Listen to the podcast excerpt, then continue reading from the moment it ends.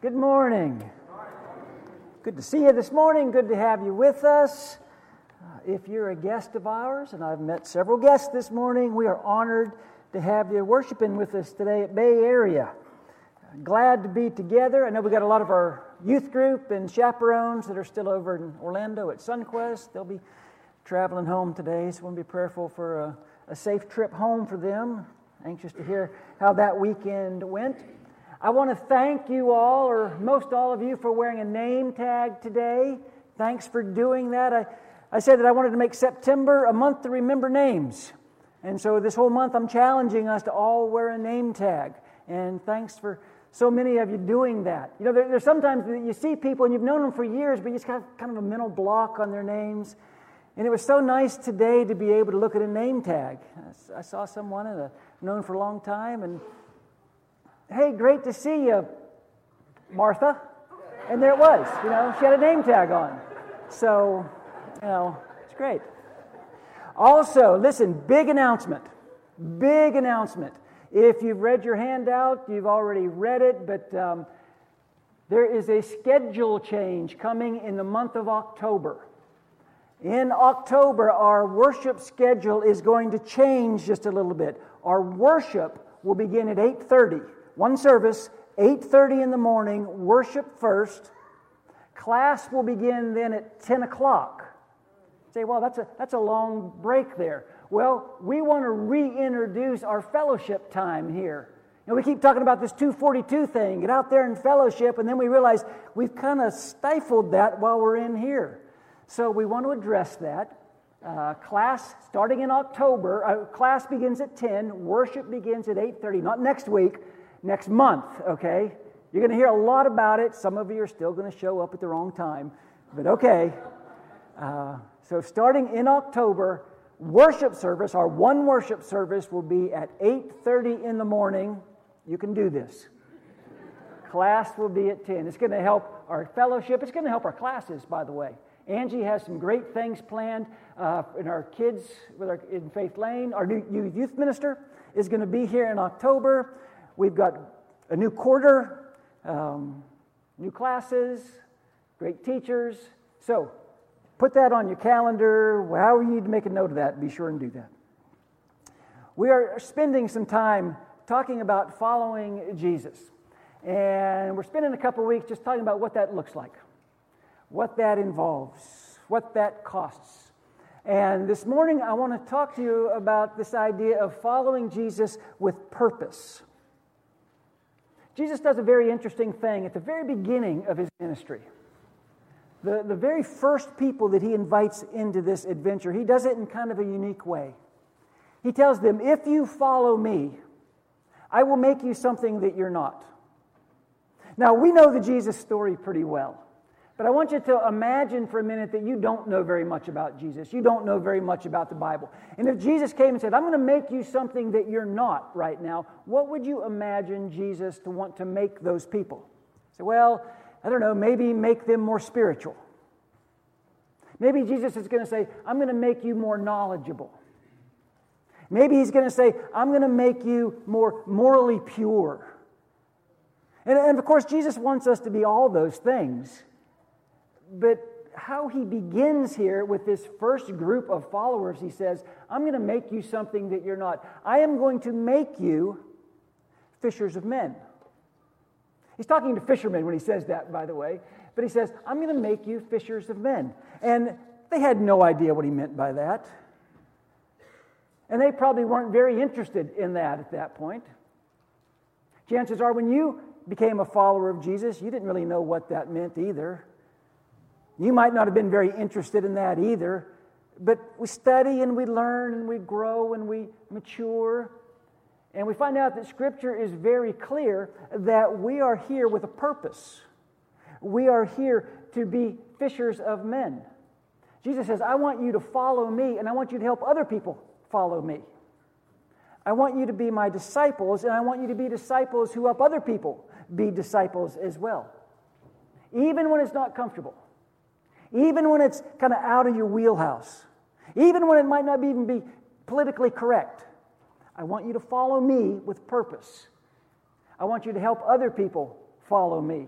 with purpose. I want you to be disciples who make disciples. You know, you hear us talk a lot about discipleship. We talk a lot about that because Jesus talked a lot about that, which unfortunately is where a lot of people pump the brakes. Wait a minute, I didn't sign up for that. I don't want to tell other people about Jesus. I just want to have a nicer life. I just want to be a better person. I just want to have a better family. I just want my, you know, my marriage to work out better. I, I just want to go to heaven when I die. I don't want to actually tell people about Jesus. And yet, the very last thing that Jesus said before he left this earth was go into all the world and make disciples, baptizing them in the name of the Father, the Son, and the Holy Spirit, teaching them to observe everything that I've commanded you. Go make disciples. Disciples of what? Disciples of whom?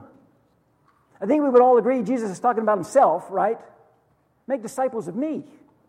I want you to help other people follow me. I want you to follow me and help other people follow me as well.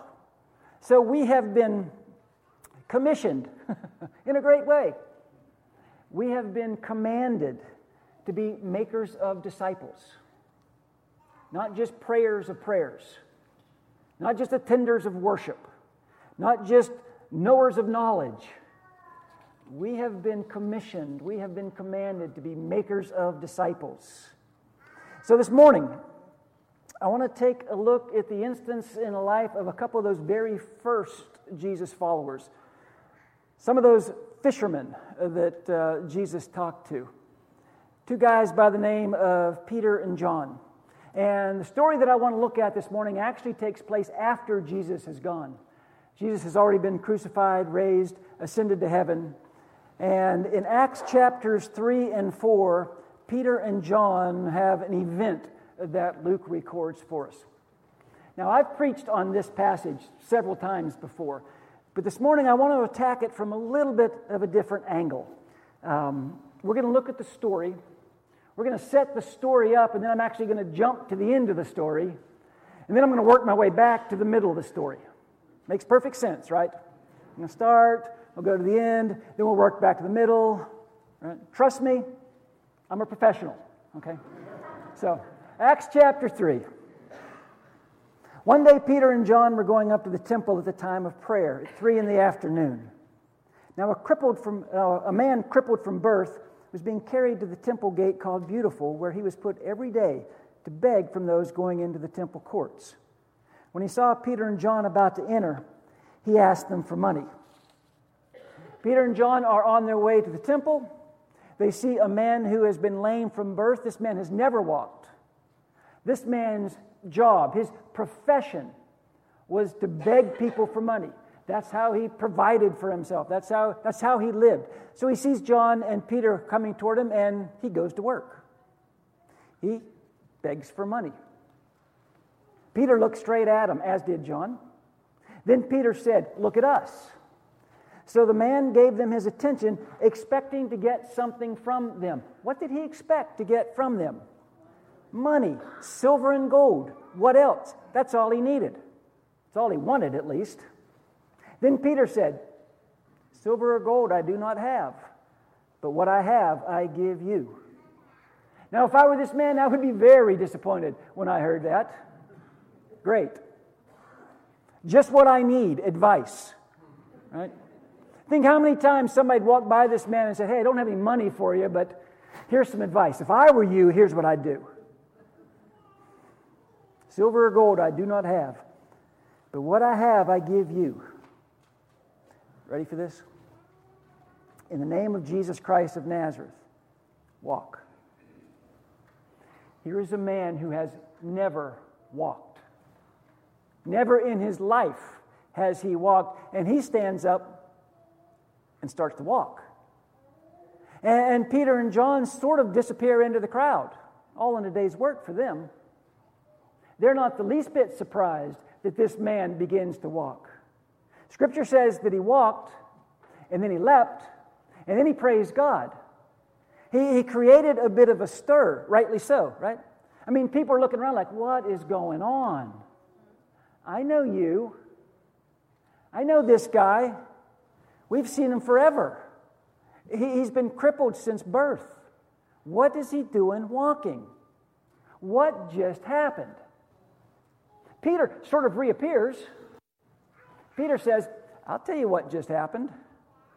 And Peter basically pulls out his notes from his sermon that he gave in Acts chapter 2 on the day of Pentecost. It's in verse 12. When Peter saw this, he said to them, Men of Israel, why does this surprise you?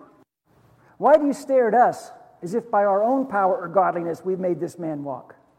The God of Abraham, Isaac, and Jacob, the God of our fathers, has glorified his servant Jesus. You handed him over to be killed, and you disowned him before Pilate, though he decided to let him go. You disowned the holy and righteous one and asked that a murderer be released to you. You killed the author of life, but God raised him from the dead. We are witnesses of this. By faith in the name of Jesus, this man whom you see and know was made strong. It is Jesus' name and the faith that comes through him that has given this complete healing to him, as you can all see. The miracle and Peter's little sermon pretty quickly gets the attention of the religious leaders. And they were familiar with Peter and John. They knew that they were followers of Jesus.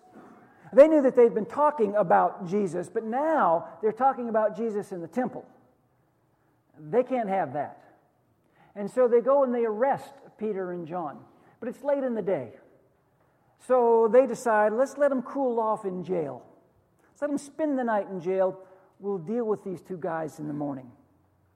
So the next morning they bring Peter and John. What's going on? Verse 8. Then Peter, filled with the Holy Spirit, said to them, Rulers and elders of the people, if we are being called to account today for an act of kindness shown to a cripple and are asked how he was healed, then know this, you and all the people of Israel. It is by the name of Jesus Christ of Nazareth, whom you crucified, but whom God raised from the dead, that this man stands before you healed. He is the stone you builders rejected, which has become the capstone. Salvation is found in no one else, for there's no other name under heaven given to men by which we must be saved. So now the problem for these religious leaders is what are we going to do with these two guys? What are we going to do with Peter and John who just persist in talking about Jesus? So the decision is made we'll intimidate them. We're going to shake them up a little bit. We're going to strike fear into their hearts. See if maybe that doesn't uh, quiet them down. So they call Peter and John back in. They called them in again and commanded them not to speak or teach at all in the name of Jesus. Think about that for a minute. Because that's pretty much the message of our culture, right? Hey, you can believe it. You, you can feel it. You can raise your kids in it.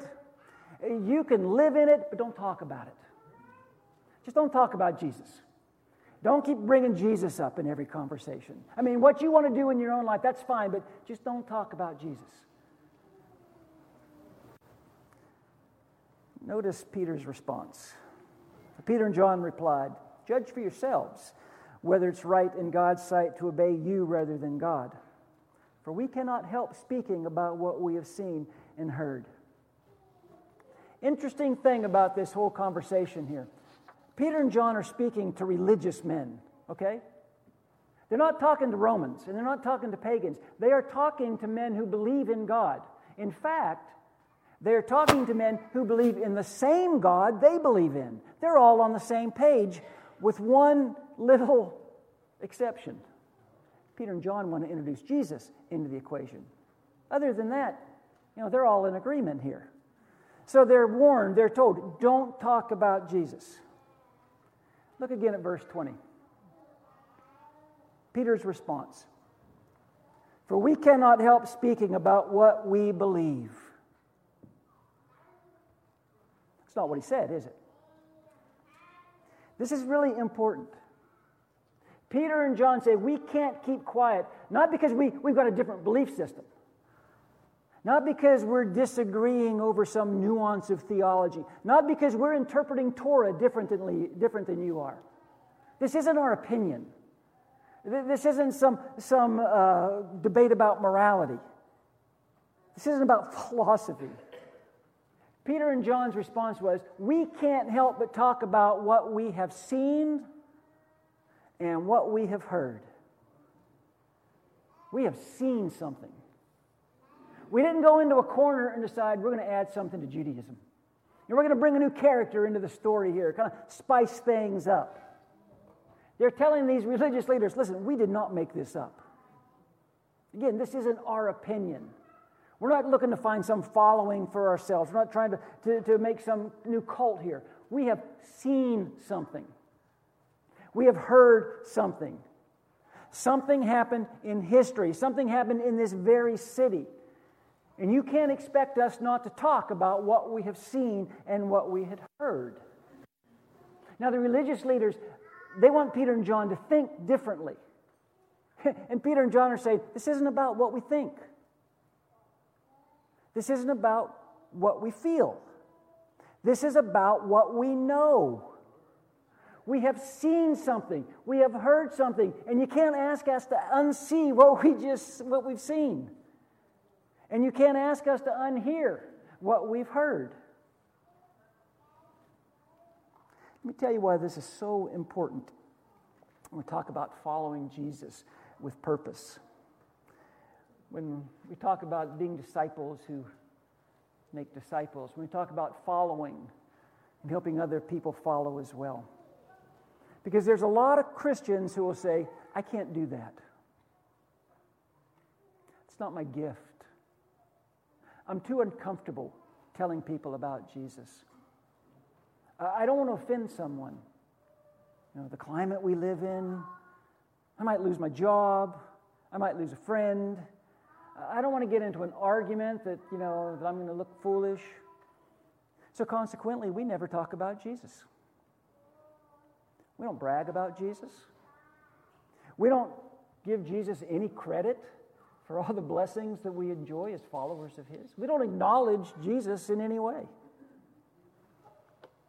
But as Christians, don't we believe that something happened? Don't we believe that something happened in history? Something so enormous that it can't be ignored? Something so history changing that, that you can't push it aside? Yeah, maybe there's questions that people ask me that I can't answer. Absolutely. But me being a disciple, trying to make other disciples, me being a follower, trying to help other people follow Jesus, isn't about me convincing you of my belief system. The issue is what it really boils down to is did something happen? Peter and John said, We saw it. We saw it with our own eyes. We heard it with our own ears. Which raises the question what did they see? And what did they hear? What did they see and hear that was so significant that they would be willing to give up everything for it?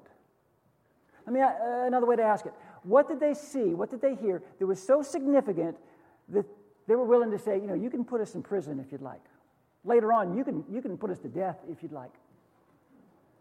But we have to talk about what we have seen and what we have heard. So, what was it? What did they see? What did they hear? Let's go, let's go back to the middle of the story, okay? Peter and John are before this group of uh, religious leaders, and they're going to give us some definitive reasons why they can't be quiet about Jesus. In chapter 4, verse 5. The next day, the rulers, elders, and teachers of the law met in Jerusalem. They'd just been in prison. You know, they spent the night, Peter and John had. Annas the high priest was there, and so was Caiaphas, John, Alexander, and the other men of the high priest family. Now, I don't want you to miss how volatile this meeting was. I don't want you to miss who's there. Uh, we're told the rulers, elders, and teachers of the law were there. Then we're told Annas, the high priest, was there. Annas was the guy when it came to the pecking order of uh, Jewish hierarchy. He was the man. You remember in the temple, there was one room, it was called the Holy of Holies, where one day out of the year, one man could go into that room. That man was Annas. As far as the Jews were concerned, Annas was closer to God than anybody else on the face of the earth. Annas was at this meeting. We're told Caiaphas was there as well. Caiaphas was the high priest before Annas, incredibly respected. He, he was kind of the grandfather of the priesthood for that generation.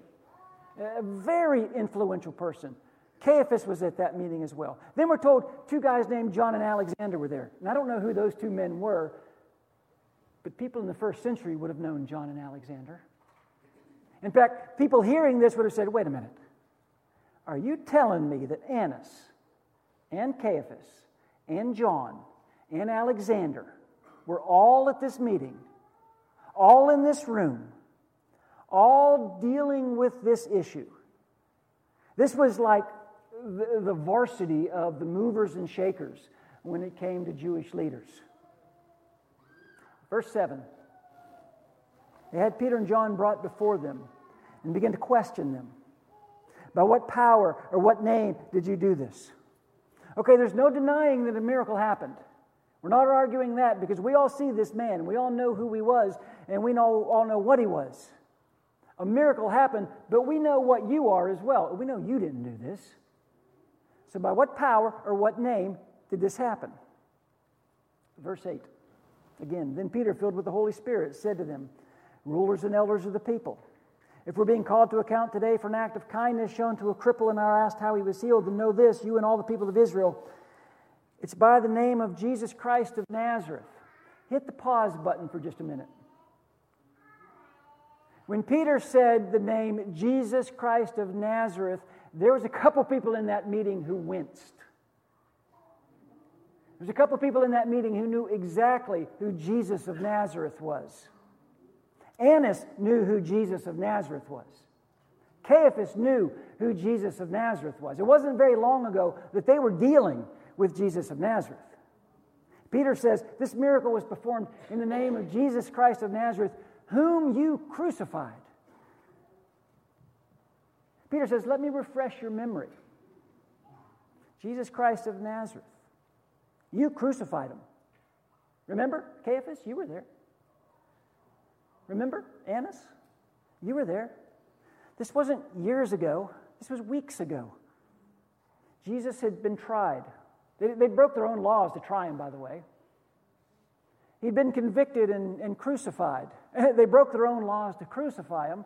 They brought in false witnesses to, to lie about Jesus.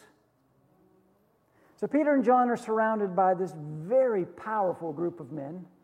And they're asked, By what power or name did you perform this miracle? It's the name of Jesus Christ of Nazareth, whom you killed. How quiet do you think the room got then? Did you, you crucified him? But Peter doesn't stop there.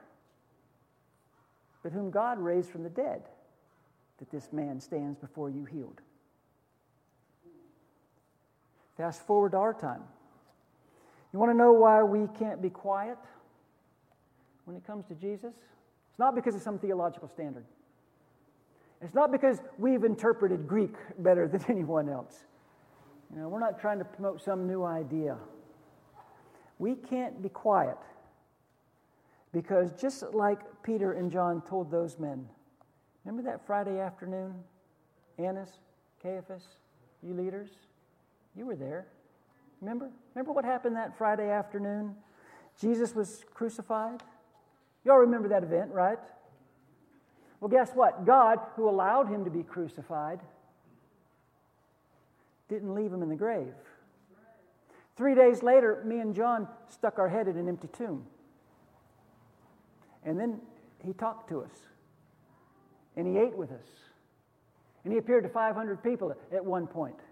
Do you want to know why we can't be quiet?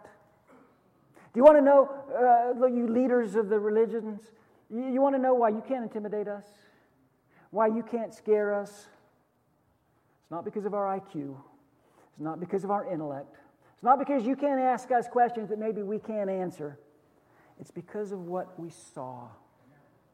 It's because of what we heard. We saw it. Jesus was crucified. We saw him put in a tomb. We saw the empty tomb. We saw the resurrected Savior. That's why we can't be quiet. It's not because of what we think, it is not because of how we feel, it's because of what we know. We saw something happen. So, you, leaders, you know, you say what you need to say, you do what you're going to do. But as for me and John, we're going to talk about Jesus. We're going to tell people why we follow Jesus because of what we've seen and what we've heard. He goes on to tell them in verse 12 Salvation is found in no one else, for there's no other name under heaven given to men by which we must be saved. Now, when Peter said that, those people that he was talking to first would have been offended. But after they got past the audacity of what Peter just said, they would have been confused. What do you mean salvation is found in no one else? Don't you mean salvation is found in nothing else? Because for them, it was all about performance. It was all about how many prayers you prayed, how often you went to the t- temple, how many sacrifices you performed, how many days you fasted, how much money you gave, how high you could jump, how low you could duck. I mean, it was all about status, it was all about performance. But Peter is really clear salvation is found in no one else. For there's no other name under heaven given to men by which we must be saved. There's no other name under heaven given to men by which we can find forgiveness. There's no other name by which we can find grace. There's no other name by which we can find salvation. Listen, good people don't go to heaven. Forgiven people go to heaven. Saved people go to heaven. And that is only because of Jesus Christ. It's worth talking about. Notice how they respond back. When they saw the courage of Peter and John and realized that they were unschooled, ordinary men, they were astonished. And they took note that these men had been with Jesus. You want to know why we follow Jesus with purpose? Because 2,000 years later, we still believe something happened. God sent his one and only Son into this world. His name was Jesus. He was born in Bethlehem. He grew up in Nazareth. He was crucified in Jerusalem. He walked, he talked, he lived, he breathed. Because of our sin, he was nailed to a cross. Three days later, God raised him from the dead.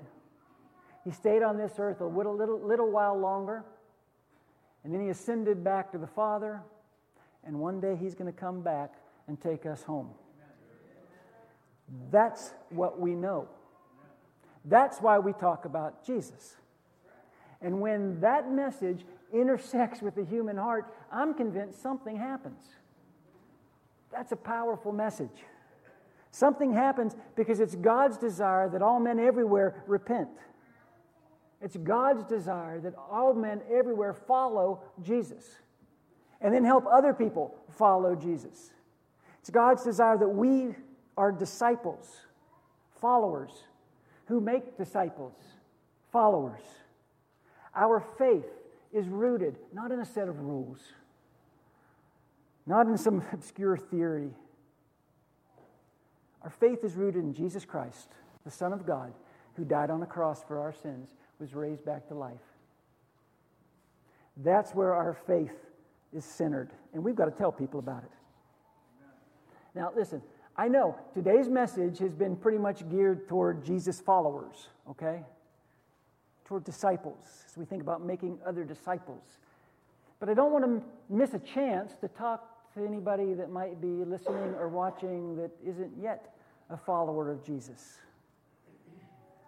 Let me real quickly tell you what I know, not what I think, not what I feel.